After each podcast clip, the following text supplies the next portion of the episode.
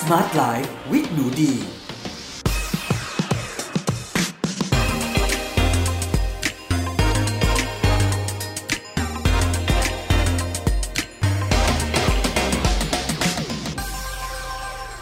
วัสดีค่ะ ยินดีต้อนรับเข้าสู่ Med Listening Podcast ในรายการ Smart Life with หนูดี กับดิฉัน หนูดีวานิสาเรส แล้ววันนี้นะคะเรามาพบกันใน episode ที่ 81 กับหัวข้อ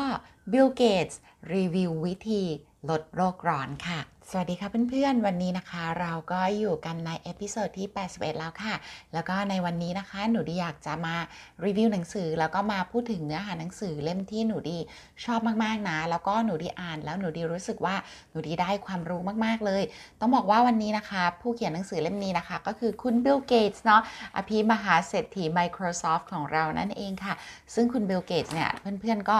คงที่ติดตามนะคะ ก็คงรู้กันอยู่แล้วว่า เขาไม่ได้มีดี แล้วก็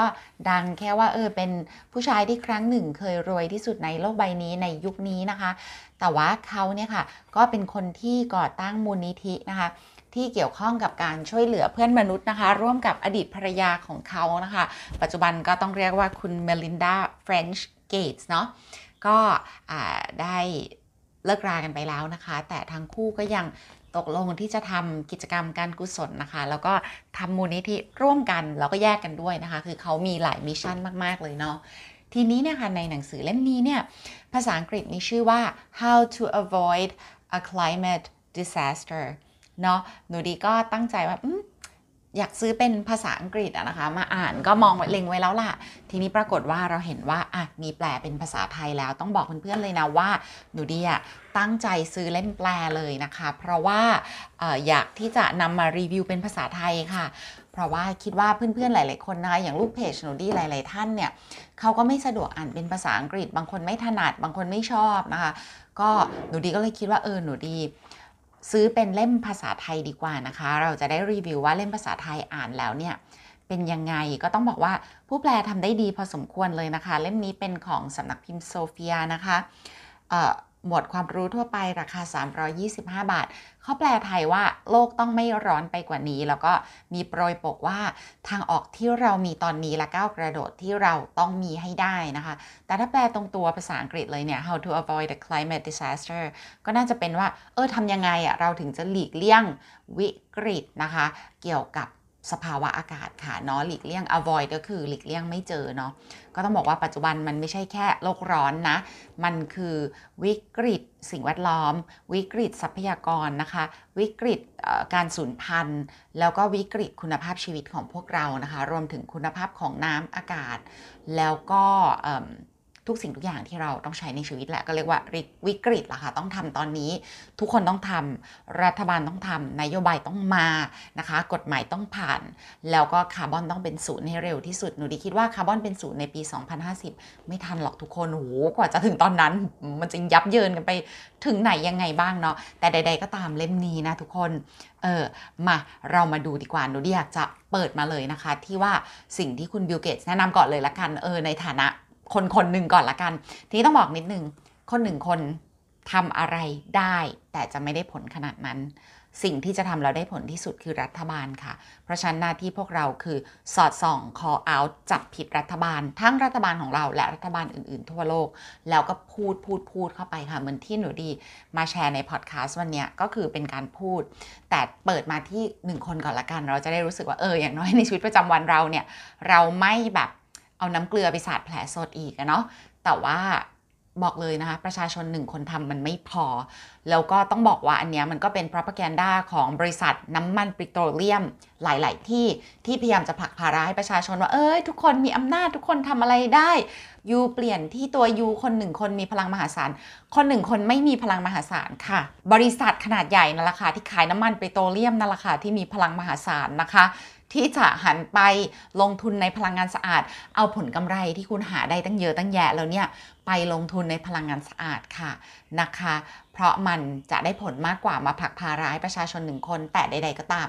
อะมาพูดในจุดที่พวกเราประชาชนหนึ่งคนยืนอยู่ก่อนเนาะว่าเราพอจะทำอะไรได้บ้างค่ะ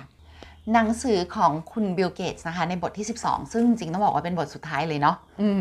นะคะเขาพูดว่าอ่านในฐานะพลเมืองเราทำอะไรได้บ้าง ข้อที่ 1 ค่ะ เราโทรศัพท์ไปหาเราส่งจดหมายหา เราเข้าร่วมประชุมด้วยกับผู้นำในท้องถิ่นเพื่อให้เข้าใจว่าให้เขาเข้าใจว่าปัญหาการเปลี่ยนแปลง สภาพภูมิอากาศมีความสำคัญเท่าๆกับถ้าไม่มากกว่า การหางานนะคะ การศึกษาและบริการสาธารณสุขค่ะเนาะอ่าถัดมาค่ะ ค่อยสำรวจดูในท้องถิ่นและในต่างประเทศนะคะ ในการตัดสินใจช่วยแก้ปัญหาการเปลี่ยนแปลงสภาพภูมิอากาศนะคะ ก็คุณจะต้องเนี่ยดูว่าผู้ว่าการรัฐนายกเทศมนตรี สภานิติบัญญัติสภาเมือง ทำอะไรบ้าง หรือไม่อย่างนั้นนะคะ คุณบิลเกตบอกเล่นการเมืองเลยค่ะ ถ้าการเลือกตั้งในระดับสภาเนี่ยโอ้มันดูยิ่งใหญ่ไปดูเกินตัว ก็เอาแค่เออเป็นผู้แทนท้องถิ่นนะคะ ในรัฐในจังหวัดของคุณเองค่ะ ทีนี้มาดูในฐานะผู้บริโภคบ้างเขาบอกว่า ตลาดโดยโดน ในการทำการตลาดเนี่ยมันโดนควบคุมโดยอุปสงค์และอุปทานนะคะ ในฐานะผู้บริโภคเนี่ยคุณสามารถสร้างผลกระทบนะในฝั่งอุปสงค์ได้อย่างมหาศาลเลยค่ะ ถ้าเราทุกคนเปลี่ยนพฤติกรรมการซื้อหาการบริโภคสิ่งต่างๆ เราจะเป็นหนึ่งในผู้ขับเคลื่อนการเปลี่ยนแปลงที่ยิ่งใหญ่ ตราบใดที่เรามุ่งเน้นเปลี่ยนแปลงในสิ่งที่มีความหมายจริง ๆ เช่นอ่าถ้าคุณสร้างบ้านคุณมีตังค์พอจะสร้างบ้านตอนนี้ดูไหมว่าคุณจะอ่าสร้างบ้านในการใช้พลังงาน ในรูปแบบไหนอะติดโซลาร์เซลล์คุ้มไหมอะอย่างถ้าดีสร้างบ้านเนี่ยหนูดีจะติดโซลาร์เซลล์แบบไม่มีแบตเตอรี่ แล้วก็ใช้ในระหว่างวันนั่นแหละอะเปิดแอร์ตอนกลางวันหรืออะไร แต่แบตเตอรี่มันมันจะต้องไปยุ่งเหยิงกับค่าเสื่อมหนูดีคงไม่ยุ่งอะถ้าสร้างบ้านอีกหลังหนึ่งหนูดีคงสร้างบ้านแบบ off grid ดูเรื่องระบบการเอาน้ำมาใช้ว่าเราจะใช้น้ำยังไง มีการรีไซเคิลน้ำในบ้านหรืออะไรประมาณเนี้ยค่ะก็คงจะศึกษาตรงนั้นมากขึ้น คงไม่หลับหูหลับตา แล้วก็สร้างบ้านอย่างที่เป็นมาดูในการสร้างบ้านที่มันจะลดการใช้พลังงานได้นะคะ สร้างบ้านให้มันเย็นโดยตัวของมันเอง ดูเรื่องทิศทางลมดูเรื่องอะไรมากขึ้น ทีนี้เนี่ยค่ะหนูดีชอบคำพูดที่ว่าทุกครั้งที่เราจ่ายเงินซื้ออะไรสักอย่าง เรากำลังโหวตว่าอนาคตเนี่ยผลิตภัณฑ์และธุรกิจจะเป็นไปในทิศทางไหน หนูดีจะต้องซื้ออย่างปัจจุบันเวลาดีซื้ออะไรเนี่ยจะดูว่าดีจะประหยัดขยะได้มากแค่ไหน ลดขยะตั้งแต่ต้นทางเพื่อจะได้ลดการรีไซเคิลเพราะพลาสติกประมาณ 9%เท่านั้นมั้งคะที่มีการรีไซเคิลเนาะเพราะฉะนั้นเนี่ยในการเป็นผู้บริโภค หนูดีพยายามบริโภคที่ลดขยะซื้อน้อยลง แล้วในสิ่งที่ยังคงซื้ออยู่ เราพยายามจู้จี้จุกจิกในเรื่องของวัตถุดิบที่เขาใช้พลังงานที่เขาใช้การขนส่งและอะไรต่างๆเนาะทีนี้เนี่ยค่ะอืมอื่นๆที่คุณ บิลเกตส์เขาแนะนำเช่น ลดการปล่อยคาร์บอนในบ้านของคุณ ตั้งแต่เปลี่ยนหลอดไฟแบบหลอดไส้ให้เป็น LED ติดตั้งเทอร์โมสแตตอัจฉริยะ บุฉนวนที่หน้าต่าง ซื้อเครื่องใช้ไฟฟ้าที่ประหยัดไฟหรือเปลี่ยนระบบทำความร้อนและความเย็นมาใช้ปั๊มความร้อน ตามกำลังทรัพย์และเวลาที่คุณมี ถ้าคุณเช่าบ้านอยู่ลองปรับเปลี่ยนเท่าที่ทำได้ เช่นหลอดไฟ และส่งเสริมให้เจ้าของบ้านเช่านั้นทำในส่วนที่เหลือ ถ้าคุณกำลังสร้างบ้านใหม่หรือปรับปรุงบ้านหลังเดิม คุณสามารถเลือกใช้เหล็กกล้าที่รีไซเคิลมา หรือทำบ้านแบบประหยัดไฟขึ้น โดยใช้แผ่นฉนวนโครงสร้าง คอนกรีตฉนวน สร้างห้องใต้หลังคาหรือหลังคาสะท้อนความร้อนเนาะถ้าคุณต้องซื้อรถยนต์ ลองศึกษาเรื่องรถยนต์ไฟฟ้าหรือรถยนต์ EV นะคะ ก็ในเมืองไทยเนี่ยเราก็ต้องคอยผลักดันและกดดันเพื่อให้รถยนต์ไฟฟ้านะคะ electric vehicle เนี่ยเป็นรถยนต์ที่ไม่ใช่รถยนต์ luxury ไม่ควรมีการ tax หรือเก็บภาษีแบบเป็นสินค้าฟุ่มเฟือย เพราะมันคือสินค้าที่จะช่วยป้องกันเราจากวิกฤตสิ่งแวดล้อมเนาะ ถ้ายังไม่ได้กิน plant based หันมากิน plant based ค่ะ คุณบิลเกตแนะนำว่าลองชิมเบอร์เกอร์เนื้อสังเคราะห์จากพืช เขาบอกว่า ผมเห็นด้วยว่าเบอร์เกอร์มังสวิรัตไม่ได้อร่อยทุกครั้งไป แต่โปรตีนสังเคราะห์จากพืชรุ่นใหม่ทำมาได้ดีขึ้น มีรสชาติและผิวสัมผัสใกล้เคียงกับเนื้อสัตว์จริงมากขึ้นนะคะ ทีนี้เนี่ยตัวหนูดีอะไม่เห็นด้วยตรงนี้แหละ อย่ากินพืชให้มันแทนเนื้อ อันนี้ไม่ไม่มันมันโชว์ความไม่มีความรู้เรื่องโภชนาการทางวิทยาศาสตร์ อันนี้ความคิดเห็นส่วนตัวนี้นะ นี่ไม่ได้ว่าคุณบิลเกตส์เนาะ นางก็อย่ามาฟ้องดิฉันนะคะ แต่ว่าจะบอกว่า เรากินพืชให้มันอร่อยแบบพืชค่ะ ถั่วมีกรดอะมิโนจำเป็นครบ 9 ชนิดนะคะ ที่ร่างกายมนุษย์ต้องการและสร้างเองไม่ได้ ไม่ต่างอะไรจากเนื้อสัตว์เลย อย่ากินพืชเพื่อทดแทนเนื้อสัตว์ เรากินพืชให้อร่อยอย่างพืช ยกตัวอย่างถ้าเราบอกว่าเราจะเอาเนื้อสัตว์มาทำให้อร่อยอย่างพืช อย่างมะม่วง อย่างขนุน อย่างทุเรียนมันทำไม่ได้ ทุเรียนก็คือทุเรียนเนื้อสัตว์ก็คือเนื้อสัตว์มันคนละรสชาติคนละแคตตากรีกันเนาะเพราะฉะนั้นเนี่ยหนูดีมองว่า เวลาเราจะกิน plant based ให้กินอร่อยแบบ plant based เลยค่ะ กินถั่วก็ปรุงถั่วให้อร่อยแบบถั่วกินเต้าหู้ให้อร่อยแบบเต้าหู้มันสดชื่นมันสดใสมันอร่อยจะตาย ไม่เห็นต้องกินให้มันเหมือนเนื้อสัตว์ไม่จำเป็นเลย นะคะ เราเรียนรู้วิธีการปรุงพืชให้อร่อย แล้วเราก็จะมีความสุขอย่างดีกิน plant based หนูดีไม่ได้คิดถึงเลยว่ามันจะเหมือนเนื้อสัตว์หรือไม่เหมือนมันอร่อยคือมันอร่อย ถ้ามันมีรูปรสกลิ่นเสียงในแบบที่เรารู้สึกว่ามันอร่อยก็คือมันจบ การกิน plant based เนี่ยเป็นวิธีการป้องกันวิกฤตสิ่งแวดล้อมได้อย่างครอบคลุมและ 360 องศามากที่สุดอย่างที่คนจะนึกไปไม่ถึงเลยค่ะนะคะ ยกตัวอย่างเช่น การกินเนื้อวัว มันต้องตัดไม้ทำลายป่า เอาพื้นที่มาปลูกข้าวโพดปลูกถั่วเหลืองนะคะ เพื่อให้วัวกิน เพื่อให้หมูกิน เพื่อให้ไก่กิน เราตัดพ่อค้าคนกลางแม่ค้าคนกลางเลย เรามากินโปรตีนจากพืชเลยเนี่ยดีกับสิ่งแวดล้อม ลดการตัดไม้ทำลายป่า ลดการเผาสัง ลดการเอ่อเผาสังข้าวโพดนะคะที่เป็นอาหารของสัตว์ อีกทั้งเราก็ได้โปรตีนเน้นๆ โดยที่ไม่ต้องมีไขมันอิ่มตัว ไม่ต้องมีคอเลสเตอรอล ทั้งยังได้เส้นใยไฟเบอร์ด้วย อันนี้คนยังพูดถึงไม่มากพอหนูอยากใช้พื้นที่ตรงนี้พูดถึงเพื่อพาทุกคนออกจากความงมงายในเรื่องของว่า โอ้เนื้อสัตว์เนื้อสัตว์เนื้อสัตว์เวลาคุณกินโปรตีน คุณแค่ต้องการกรดอะมิโนจำเป็น 9 ชนิด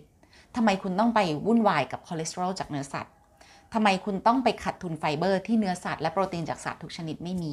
นะคะทำไมคุณต้องไปวุ่นวายกับไขมันอิ่มตัว ปัจจุบันในบางมื้อที่หนูดียังต้องกินไก่ หรือกินอะไรที่มาจากสัตว์ เพราะว่าด้วยความจำเป็นด้วยข้อจำกัดในการเดินทางหรืออะไรต่างๆเนี่ย เวลาหนูดีกินหนูดีไม่รู้สึกดีเลย เพราะหนูดีรู้แล้วว่าหนูดีใช้ชีวิตอย่างเงี้ยมา 5 ปี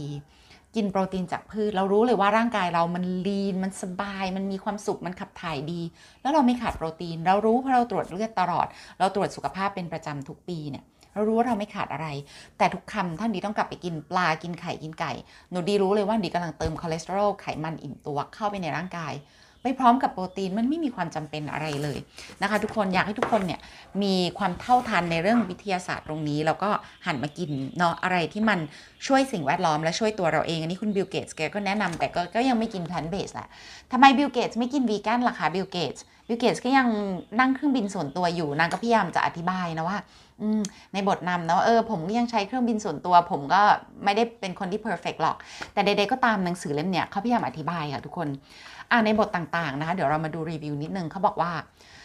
ทำไมคาร์บอนเนี่ยต้องเหลือศูนย์ให้ได้ เราผลิตสิ่งต่างๆ อย่างไร เราเพาะปลูกอย่างไรเรา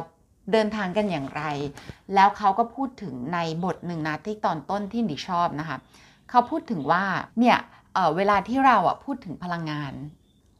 การใช้พลังงานเนี่ยคนในประเทศโลกที่ 1 ประเทศที่พัฒนาแล้วเนี่ยใช้พลังงานเยอะมากใช้ทรัพยากรเยอะมากกว่าคนในอินเดีย แต่ว่าคนในอินเดียเนี่ยเวลาที่มีปัญหาความร้อนคลื่นความร้อนหรือฝนตกไม่ต้องตามฤดูกาลเนี่ยคนในประเทศเอ่อที่ยังไม่พัฒนาเนี่ยค่ะเป็นคนที่ต้องได้รับผลกระทบมากที่สุด แล้วเวลาเขาพูดถึงความร้อนเนี่ยเขาบอกว่ายกตัวอย่างอย่างในรัฐซีแอตเทิล ที่เขาเนี่ยย้ายบริษัท Microsoft ไปตั้งที่นั่นเมื่อปี 1979 เนี่ย ตอนนั้นเนี่ยมีวันที่มีความร้อน 36 32 องศาปีละ 14 วัน แต่ในหลังจากนั้นเนี่ย โอ้โห มันเพิ่มขึ้นมากขึ้นเยอะมาก ๆ เลยนะคะ หรือว่าอย่างในเมืองที่ที่เขาตั้งบริเอ่อบริษัท Microsoft เนี่ยแหละค่ะ เขาพบว่าวันที่มีความร้อนเนี่ย 32 องศาเซลเซียสเนี่ย เพิ่มขึ้นเรื่อยๆ และเพิ่มขึ้นกว่าปีก่อนๆนะคะ เป็น 2 เท่า และเมื่อสิ้นสุดทศวรรษนี้นะคะ เมืองนี้ก็ต้องพบความร้อนหรืออากาศร้อนเนี่ยมากถึง 114 วันพูดอย่างง่าย ๆ ก็คือว่าเจอวันร้อนๆเนี่ยจากปีละประมาณ 1 เดือนเนี่ยกลายเป็นปีละประมาณ 3 เดือน ซึ่งอันนี้ต้องบอกว่าแอบขำนิดนึง เพราะว่าของเขา 32 องศาเซลเซียส คือร้อนของเราคือ 41 องศาเซลเซียส คือร้อนค่ะ นะคะ แล้วก็พายุเนี่ยเวลาที่พายุนะคะฝนมันมีการเปลี่ยนแปลงนะคะ แล้วก็อุณหภูมิเปลี่ยนเนี่ยความร้อนที่เพิ่มขึ้นจะส่งผลกระทบต่อเนื่องทั้งทางตรงและทางอ้อม เช่น พายุมีความการทวีความรุนแรงมากขึ้น เวลาที่อุณหภูมิโลกสูงขึ้นเนี่ยน้ำบนผิวโลกจะระเหยสู่อากาศมากขึ้น ไอ้น้ำเนี่ยก็คือก๊าซเรือนกระจกชนิดหนึ่งแต่ไอ้น้ำเนี่ยไม่ได้อยู่ในชั้นบรรยากาศนานเท่าคาร์บอนไดออกไซด์แล้วก็มีเทน สุดท้ายมันจะตกกลับลงมายังผิวโลกในรูปแบบของฝนหรือหิมะ เมื่อไอ้น้ำควบแน่นเป็นฝนมันจะปล่อยพลังงานมหาศาลออกมา อย่างที่เราเห็นในลักษณะของพายุฝนฟ้าขนองใหญ่ ๆ โดยทั่วไปแล้วเนี่ยค่ะ พายุลูกใหญ่มีอนุภาพร้ายแรง จะมีกำลังแรงอยู่เพียงไม่กี่วัน แต่มันสามารถสร้างผลกระทบต่อเนื่องได้อีกหลายปี และยังทำให้มีผู้เสียชีวิต ซึ่งนอกจากจะเป็นโศกนาฏกรรมอยู่แล้วเนี่ยคนที่รอดก็ยังต้องตกอยู่ในสภาพหัวใจสลายและสิ้นเนื้อประดาตัวนะคะ พายุเฮอริเคนเนี่ยค่ะและน้ำท่วมทำลายบ้านเรือนอาคารถนน และสายไฟฟ้าที่ต้องใช้เวลาแรมปีในการสร้าง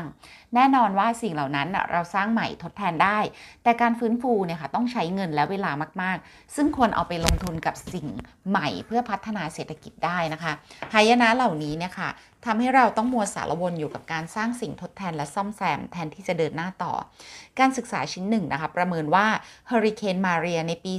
2017เนี่ยค่ะ ทำให้สาธารณูปโภคในเปอร์โตริโกเนี่ยถูกทำลายในระดับที่ต้องใช้เวลาฟื้นฟูถึง 20 ปีเลยทีเดียว และคำถามคือพายุลูกต่อไปจะมาอีกเมื่อไหร่ และสร้างความเสียหายอีกเท่าไหร่ เราไม่มีทางรู้ได้เลย จะต้องบอกว่าในหนังสือเล่มนี้คุณบิลเกตส์เนี่ยค่ะเขาเขียนสรุปได้ดีมากๆทั้งในเรื่องของต้นไม้อากาศ พลังงาน พลังงานนิวเคลียร์ฟิชชันนิวเคลียร์ฟิวชันและอะไรต่างๆ ซึ่งต้องบอกว่าถ้าเพื่อนๆเนี่ยมีความสนใจว่าผู้ชาย ที่สามารถเข้าถึงนักวิทยาศาสตร์ระดับโลกได้เนี่ยค่ะ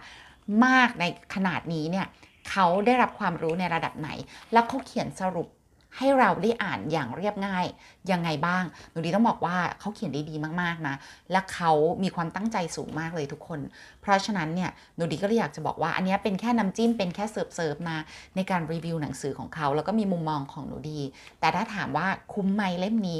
คุ้มมาก ๆ เลยนะคะทุกคน เท่าที่ฟังและสรุปได้และอ่านและสรุปได้เนี่ยต้องบอกเลยว่าเราทุกคนต้องลงมือทำในชีวิตของเราเอง ในการตัดสินใจที่เราซื้อหาจับจ่ายในชีวิตประจำวันของเรา มีผลอย่างยิ่งต่อระบบเศรษฐกิจและทิศทางของเศรษฐกิจ อีกอย่างเราทุกคนมีโซเชียลมีเดียอยู่ในมือหนูดีเองเนี่ยแชร์เสมอพูดเสมอในโซเชียลมีเดียของตัวเอง ในรายการวิทยุที่จัดกับดีเจปูเป้และในพอดแคสต์แบบนี้ละค่ะ ก็ขอให้เพื่อนๆเป็นอีกหนึ่งกำลังนะคะ และเป็นอีกหนึ่งกระบอกเสียงสำหรับวันนี้นะคะ ก็อยากจะบอกว่าขอบคุณทุกคนที่มาฟังค่ะ และเดี๋ยวใน episode ที่ 82 นะคะ เราจะรีวิวหนังสือ